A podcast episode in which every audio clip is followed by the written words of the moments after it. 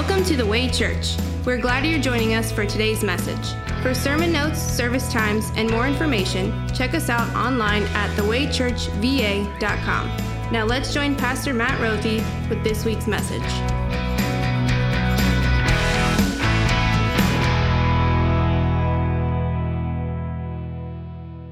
Our sermon lesson will come and be based on God's word in Revelation chapter 21. In fact, all of our sermons throughout this worship series are going to be based on Revelation and specifically the last two chapters of the book. Today, uh, we read Revelation 10, 21, and just for context, in the book of Revelation, there are actually seven revelations, and this is the beginning of the last one that God gives to the Apostle John, who is at the time in exile on the island of Patmos. Revelation 21. John writes, then I saw a new heaven and a new earth. For the first heaven and the first earth had passed away, and there was no longer any sea. I saw the holy city, the new Jerusalem, coming down out of heaven from God, prepared as a bride, beautifully dressed for her husband. And I heard a loud voice from the throne saying, Look, God's dwelling place is now among the people, and he will dwell with them. They will be his people, and God himself will be with them and be their God. He will wipe away every tear from their eyes. There will be no more death, or mourning, or crying, or pain, for the old order of things has passed away. He who is seated on the throne said, I am making everything new. Then he said, Write this down, for these words are trustworthy and true. He said to me, It is done. I am the Alpha and the Omega, the beginning and the end. To the thirsty, I will give water without cost from the spring of the water of life. This is the word of your God.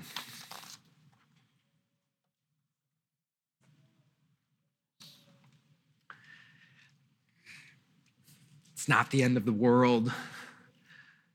That's what you say to a small child who, unfortunately, their toy breaks, their favorite toy, and they're worked up about it. It'll be all right. It's, it's not the end of the world. That's what your best friend says to you when you don't make the team, when you don't get the job. It, it's what your best man or maid of honor says to you when you had an outdoor wedding planned and it rains. It's not the end of the world. It's what your spouse or a loved one says to you when you encounter a problem, a problem that they know you'll solve. It's not the end of the world. It's a saying, it's a, it's a common saying that we say to one another to remind someone that things aren't as bad as they seem. It's a saying that people say in order to cheer people up, to, to let them know in the midst of bad circumstances that things are relatively not that bad. This isn't the worst thing that could happen. It's not the end of the world. But what does that common, everyday saying say about that day? About judgment day? About what will be the end of the world? I mean, think about it for a moment. When we say that this thing that's going on isn't seemingly as bad as you think it is, it's not the end of the world, aren't we indirectly saying that, well, that day will be a bad day? When we say to someone in order to cheer them up, to let them know that this isn't the worst possible thing that could possibly happen, and we say it's not the end of the world, are we not implicitly saying that, well, the end of the world, that day, that is the worst possible thing that could happen? So is it? Is that day, Judgment Day, the, Lord, the day where the Lord comes back to take with him all those who believe in him, is that the worst possible day? Will that day be a no good, very bad, horrible day? No, the no good, very bad, horrible day. And I'm not just asking in general, I'm asking you personally. What do you think? What are maybe some of your preconceptions about that day? It's no secret that very often people have a pessimistic outlook about Judgment Day, about that day. And, and typically, people have that, well, negative idea about that day well, for three reasons I want to explore them with you. And, and, this is the first fill in the blank. The first one is that I'm uncomfortable with the unknown. We look at God's word and, and what it says about heaven and the afterlife and judgment day and that day. And God's word does tell us quite a bit about that day, but it doesn't tell us everything. There's some things that are unknown. So humanly speaking, that's normal. We're uncomfortable with things that we don't know about. And maybe it stems from a very early age. A, a young girl wants to know if her, if her dog's going to be in heaven. So she asks somebody and they go, ah, I, God's word doesn't say. I, I don't know. I mean, I think I've shared personally before that growing up, I was told that in heaven you're going to sing forever. And as someone who, as a young boy, was told that you have a lot of volume, but you can't really blend well with others, aka, no one told me as a kid you're bad at singing, but I get it now. I thought to myself, this is frustrating. Singing is hard. Is that what I'm going to do forever in heaven? But we grow up, we have other ideas or, or questions about the unknown, and, and those questions, they, they change from our unicorn's gonna be there to are my loved ones gonna be there? And if they're there, am I gonna recognize them? Are they gonna recognize me? Are we gonna share the special relationship that we shared together here on earth? What's my body gonna be like? What's that experience gonna be like? Makes sense that there's some things that, that we just don't know about that day. And, and so maybe it's out of a feeling of uncomfortableness that, well, we don't know what it'll be like, that we have a negative outlook about it. That's one reason. Here, here's another one. Maybe instead of being uncomfortable with what I don't know, I'm afraid of what I do know. Are you afraid of that? And you think about it, you know two things about that day, don't you? You know, one, that on that day, all people will meet God. God who is good. And not just God who is good, but God who is holy, perfect, just, blameless. And he will judge you. He will judge you and all creation. That's what scripture makes very clear. And secondly, we know that, well, while God's good, there are things in my life that aren't.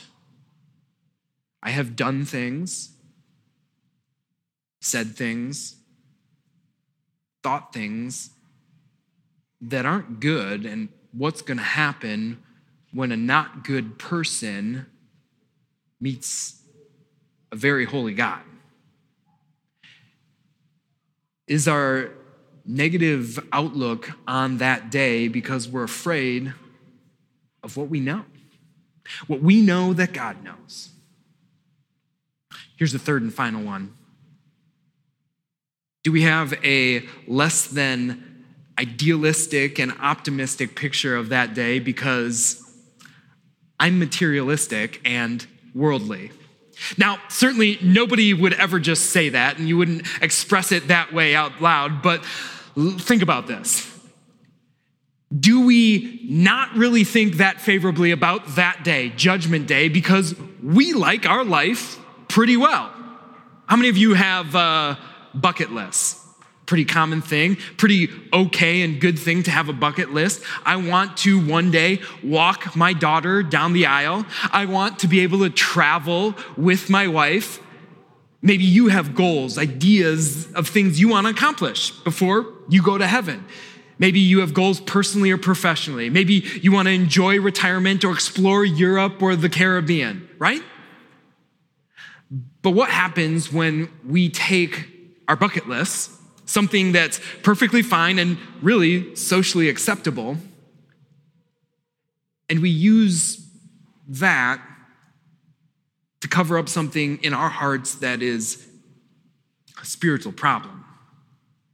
What I'm talking about is wanting what this world has to offer more than what God has to offer in a new heaven and a new earth. Now, we wouldn't flat out say, oh, I love this world and I love this world more than God. But here's really how it goes. In our minds as Christians, we say, Look, I love Jesus. I know that he forgives my sins. I know he's redeemed me. I know he's gone into heaven to prepare a place for me that's going to be awesome. And I can't wait to be there someday, uh, but just not yet. You just, uh, God, don't take me there so soon. I got some things I want to enjoy. I got some people here that I want to spend time with. And while there certainly is a, a way to prioritize our loves rightly, does our love for this world and what it has to offer really bring about this, this love triangle between us and the world and, and God for us that well, just doesn't work. Think about that day and you think about why we feel the way we do about that day. Could it be because not just that we're uncomfortable with the unknown or afraid of what we do know, but really at the heart of it, we love this more than that day? I hate to ruin an ending of a good book, but we're in the end of Revelation, which is just not just the last chapter of the Bible, but a wonderful and beautiful summary of so many of the scriptural truths that are laid out throughout that entire book. And what we see in this book at the very end is John. John depicting what that day, what heaven will look like. And when John sees that day, one thing that John does not do is step back and say, God, okay, you've, you've made known a lot of things, but I'm kind of wary about some of the things you've left unknown, so I'm not really that excited about it. What John doesn't do is say, Oh, holy smokes. Literally, I have seen a holy God and all of the smoke, all of the vengeance that, that he is going to bring on those who, who disobey him and do wrong. And I'm afraid of that. I don't want none of that. No, he doesn't do that. John doesn't see this glorious beatific vision and then say, Oh, that's great, God, but I'm still on this island called Patmos, and why don't you get me off of it because there's some people I want to see before you call me home to heaven? No, he doesn't do that. You want to know what, what John does when he sees what God revealed to him in Revelation? He shouts, Come! Come, Lord Jesus. At the very end of the book, and I, I'm going to give it away, Jesus says this his last words Yes, I am coming soon. And John says, Amen. Come, Lord Jesus. And that's verse 20. And he says it there with maybe some holy awe and respect. But back up just a few verses. And there he puts on the exclamation point. John says, Come, come, Jesus. Let me ask you that what did John see that makes him feel that way about that day? Because I want some of that. I want some of that, and, maybe you do too, because we can admit that we're not always as optimistic about that day as John. But that's why I'm glad you're here, because what we're going to do today, starting this day and for the next three Sundays, is we're going to look at that day in a new way. And no, I don't mean new as in I got like some trick up my sleeve about that day that you've never heard about before. No.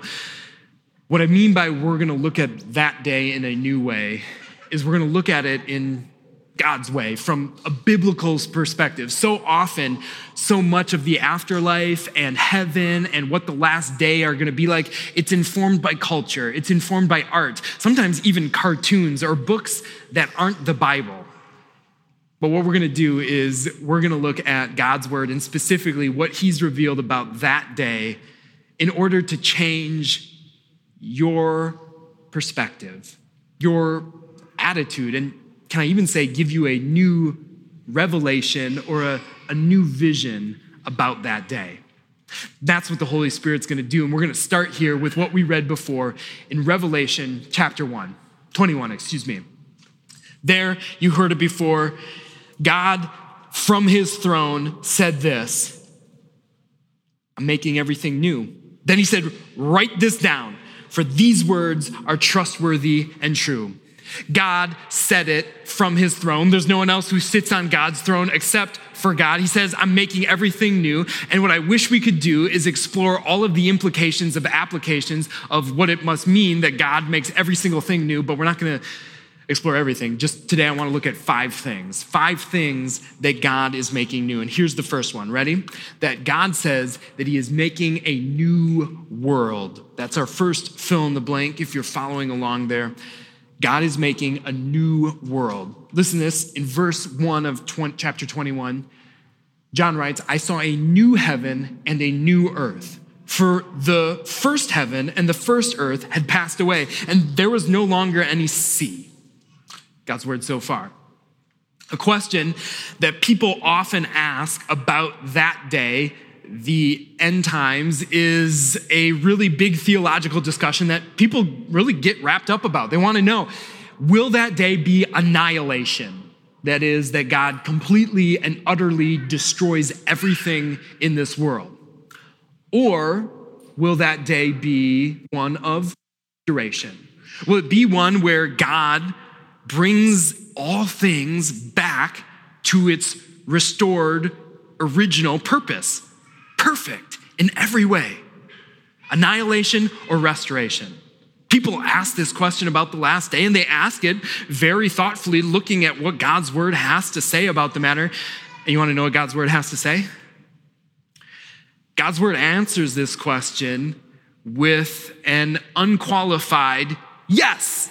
Yes, it will be that.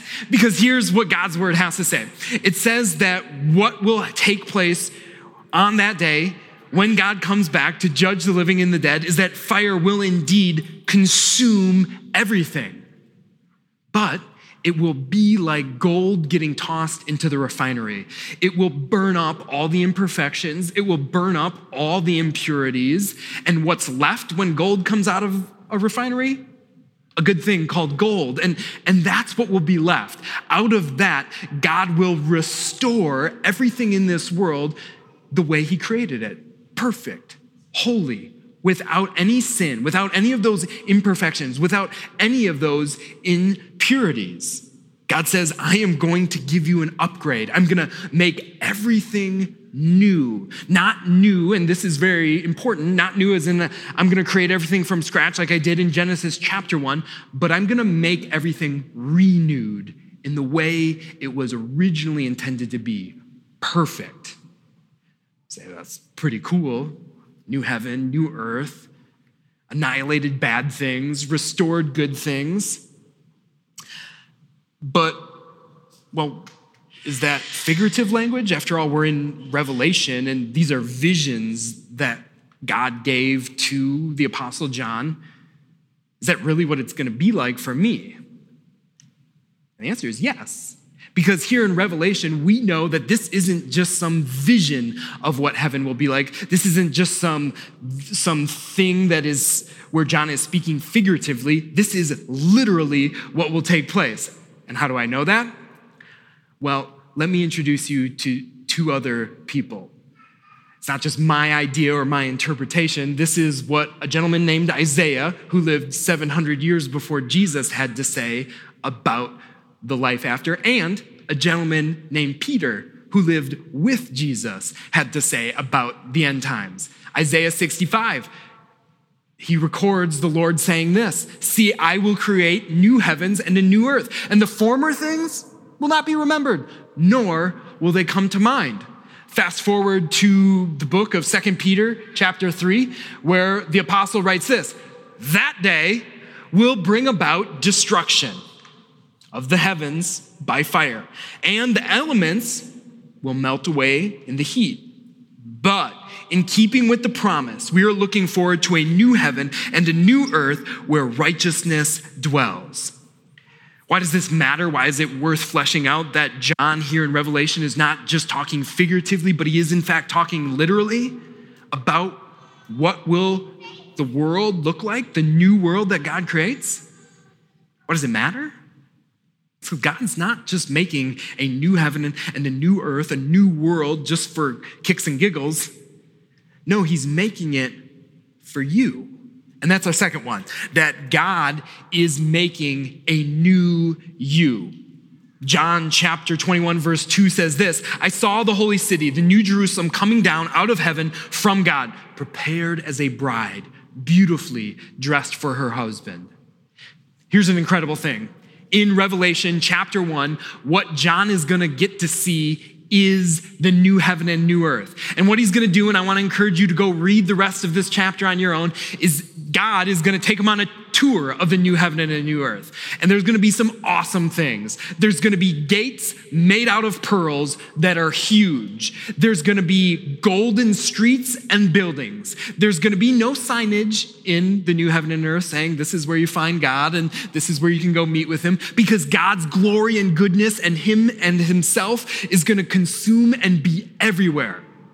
There's going to be no sun there's going to be no lights. Why? Because your Savior, Christ Jesus, who is the light of the world, will be the only light needed in that world. That's what you're going to see in Revelation chapter 21. But you want to know what God wants to show John and you before all that?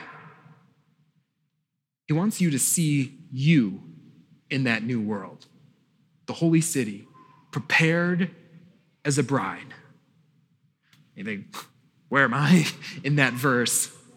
Well, friends, church, did you know that Scripture's favorite metaphor or illustration for the church is the new city, the holy Jerusalem? One of Jesus' favorite illustrations for you, the church, is as a bride dressed beautifully for him.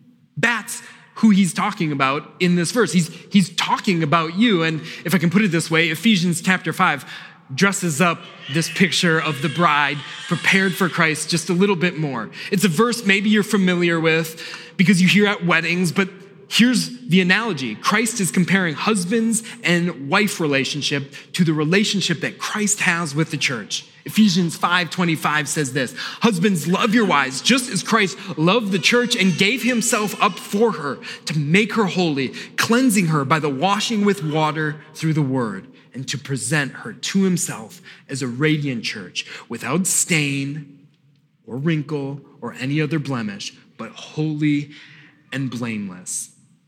You want to know what John is doing in Revelation chapter 2 when he looks and he sees this?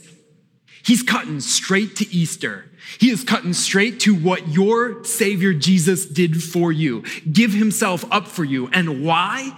It was to make you holy. It was so that through your baptism, the water and the word, you might be with him forever. As how? Radiant, without stain, without any imperfection, not even a wrinkle, but blameless and holy.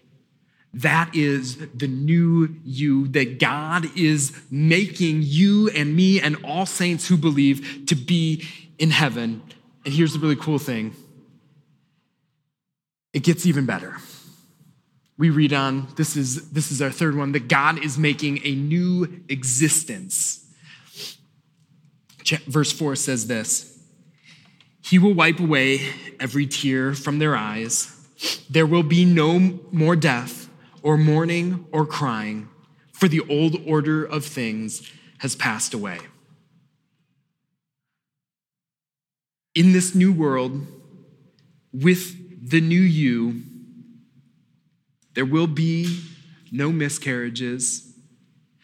There will be no tragic deaths.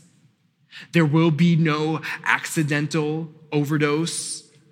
There will be no wars that take lives. There will be no cancer that takes lives. There will be no more death. There will be no heartache. There will be no headaches. There will be no tears, for God Himself will wipe away every tear from your eye. Just for a moment, think to this past week. Think about things that were frustrating, things that were infuriating, things that made you stressed out and sad. There won't be that. There will be nothing like the old order, this present order of things in heaven. Why? Because God is not just giving you a new experience, like a new event, a one time thing. No, He's giving you a brand new mode of existence in that new world with a new you there forever with Him. No death or depression. There will be no headaches or heartaches, no fears or frustration. There will be no busyness, no bullies. There will be no pain there will be no shame. There will be no sin or sadness or stress. There will be nothing in heaven because God has, has given to you a new existence. Here, and we've only really addressed that first fear that, that is all too human, that we're often uncomfortable with things that we just don't know about. But what God says to you in His Word, in Revelation 21 and, and so many other places we looked at, is while it's normal to be uncomfortable with the unknown, God says, What I'm giving you is better than anything you have ever known. I'm giving you a new world, a new you, and a new way to exist. But here's the fourth thing it gets even better. None of those are the best thing. Here's the, here's the fourth one God is making a renewed relationship, a renewed relationship with you. Revelation 21, verse 3 says, John said, I heard a loud voice from the throne, that is God talking, saying, Look, God's dwelling place is now among the people, and he will dwell with them. They will be his people, and God himself will be with them and be their God. Move to verse 6 and verse 7, where he repeats it. God says, It is done. I am the Alpha and the Omega, the beginning and the end. To the thirsty, I will give water without cost from the spring of the water of life. Those who are victorious will inherit all of this, and I will be their God, and they will be my children. What does God want to show you from his throne? He shouts, Look, look, God is living in your neighborhood. God is living next to you. I am with you. You are my people and you are my God. Then he lists out a whole bunch of other good stuff that we just talked about. And he says, Hey, one more thing. By the way, I will be your God and you will be my people. You might say, Well, Pastor, we already have that, right? Like, I already know that God is with me all the time. He promises that in His Word. I already know that by virtue of being a saint, a baptized believer, Christ is in me and I no longer live. It's, it's Christ who lives in me. And I know that the Holy Spirit has made His home in my heart. Why? Why get excited about this? Why, why get excited about a relationship with God? I already have one. What God is talking about here is a renewed relationship with Him, a relationship with Him where we know Him and we see Him better than we ever have before because we see Him. Because we see Him as He is, face to face. We exist looking upon our God who loves us and created us in the same way that Moses and Joshua saw a, a pillar of fire and a pillar of cloud. We will see our God. In the same way where Peter, James, and John saw Jesus, we will see Jesus. What he's talking about here is a renewed relationship where the faithful, they no longer walk only by faith, but they walk by sight, for they see their God as he is. And with Job, we say, I myself will see him, I in my own flesh, and not another. If someone were to ask you, what's the best part of that day of heaven? What are you most looking forward to? What would you say? I'll be honest, I'd be awfully tempted to talk about the new world, the new heaven, and the new earth, and how awesome it will be to be there in a new mode of existence and, and not know any sadness, not know any pain. Talk about how I'm gonna have a new body, and I don't know if it's like when I was 25 or what it'll be like when I'm 50 or 75 or 100, but I do know this that it'll be good.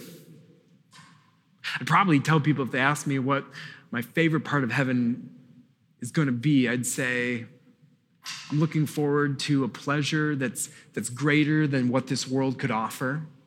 I'm looking forward to knowing a, a sense of fullness and fulfillment that, that never ends. I'm looking forward to all of those things. But you want to know something that's, that's not the best part? What God's word is telling us in Revelation and so many other places is that the best thing about being in heaven is about being with God, about being with God, dwelling with Him, and, and God Himself will be there and be there for us and with us in a new and wonderful way. And He will continue to give us water to those who thirst from the water of life. C.S. Lewis talking about this, this wonderful dynamic, compared all the wonderful things that we have in life sunsets, marriage, joy, friendship, all of these things. He says they're all tributaries. They're, they're all things that just flow down from the original source, that thing which gives meaning and purpose and goodness to everything, and that's God. Writer to a book called The Book of Heaven said this his name's Randy Alcorn, and he said, Not only will we see God's face and live, but we will likely wonder if we have ever lived before we saw his face. That's the best part of heaven. Seeing God's face and seeing it with our own eyes. You know, this is a passage from this book. It, it's not meant to encourage you. It's meant to lift you up and to lift your eyes up to heaven and, and the joys that will come on that day. But I wouldn't blame you if our inner cynic and skeptic looked at this and said, Wonder if we ever lived before. Well, what are we doing now? What's, what's this then? That brings us to our final and our, and our fifth new thing that God's giving us. God is, is giving you a new vision, a new outlook on that day in Revelation chapter 21, he said, Write this down, for these words are trustworthy and true. You see, the words, the vision, the glimpse of heaven, the beatific vision that God gives to John, it wasn't just for him, it was for you. And it's for you to share with others. He went on and he said, Those who are victorious will inherit all of this, and I will be their God, and they will be my children. But the cowardly, they will be consigned to the fiery lake of burning sulfur that is the second death. Friends, we, we introduced our worship service today by talking about our celebration of All Saints' Day. What is a saint? A saint is someone who trusts in God, someone who has faith by grace in Christ Jesus as their Savior. And that means that, that God has made you a now saint. I know the word orders there is a little bit messed up, but I thought it was clever because new, now, work with me here. God has made you a now saint. And what is a saint? Well, don't write this down as like a dogmatic definition of it, but a saint is someone who sees different. They see all of life and that day differently. It is someone who looks towards what is coming, looks towards what we have, and knows that they are this. They are victorious. And, and, this is really wild that when God lists out here at the end of Revelation 21 people who will not be in heaven, he doesn't start with those who are sexually immoral, those who are liars and thieves, and those who take lives. No, he starts by saying people who are cowardly. They won't be with me in heaven. And it makes sense, right? It makes sense because he's writing to people in that early Christian church who are undergoing unimaginable suffering and persecution. But we're not that different. The suffering and the persecution that the devil levies on our faith is no less serious spiritually.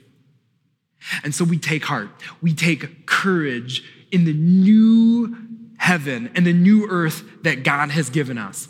What are we? We are uncomfortable? Yes, with things that we don't know. Of course, but what God is saying, I'm giving you a new heaven and a new earth, a new you, and I'm giving you a new mode of existing there. And yes, while it's uncomfortable that the unknown, it will be better than anything you have ever known. Yes, is, is it happens sometimes when we look at our relationship with God and we know it's not what it should be and it's because of our own sinfulness. God is saying, don't be afraid of what you know. Instead, look I am making all things new. And the best part of what I'm making new is my relationship with you, my son, who gave everything up to make you holy and blameless and perfect without stain or wrinkle or any other blemish. That is who you are now, saints. Don't be afraid. Don't be afraid of that which is to come. Here, look. Here's a new vision, a new way of looking at that last day. So with John, we can all say, Come, Lord Jesus. Amen.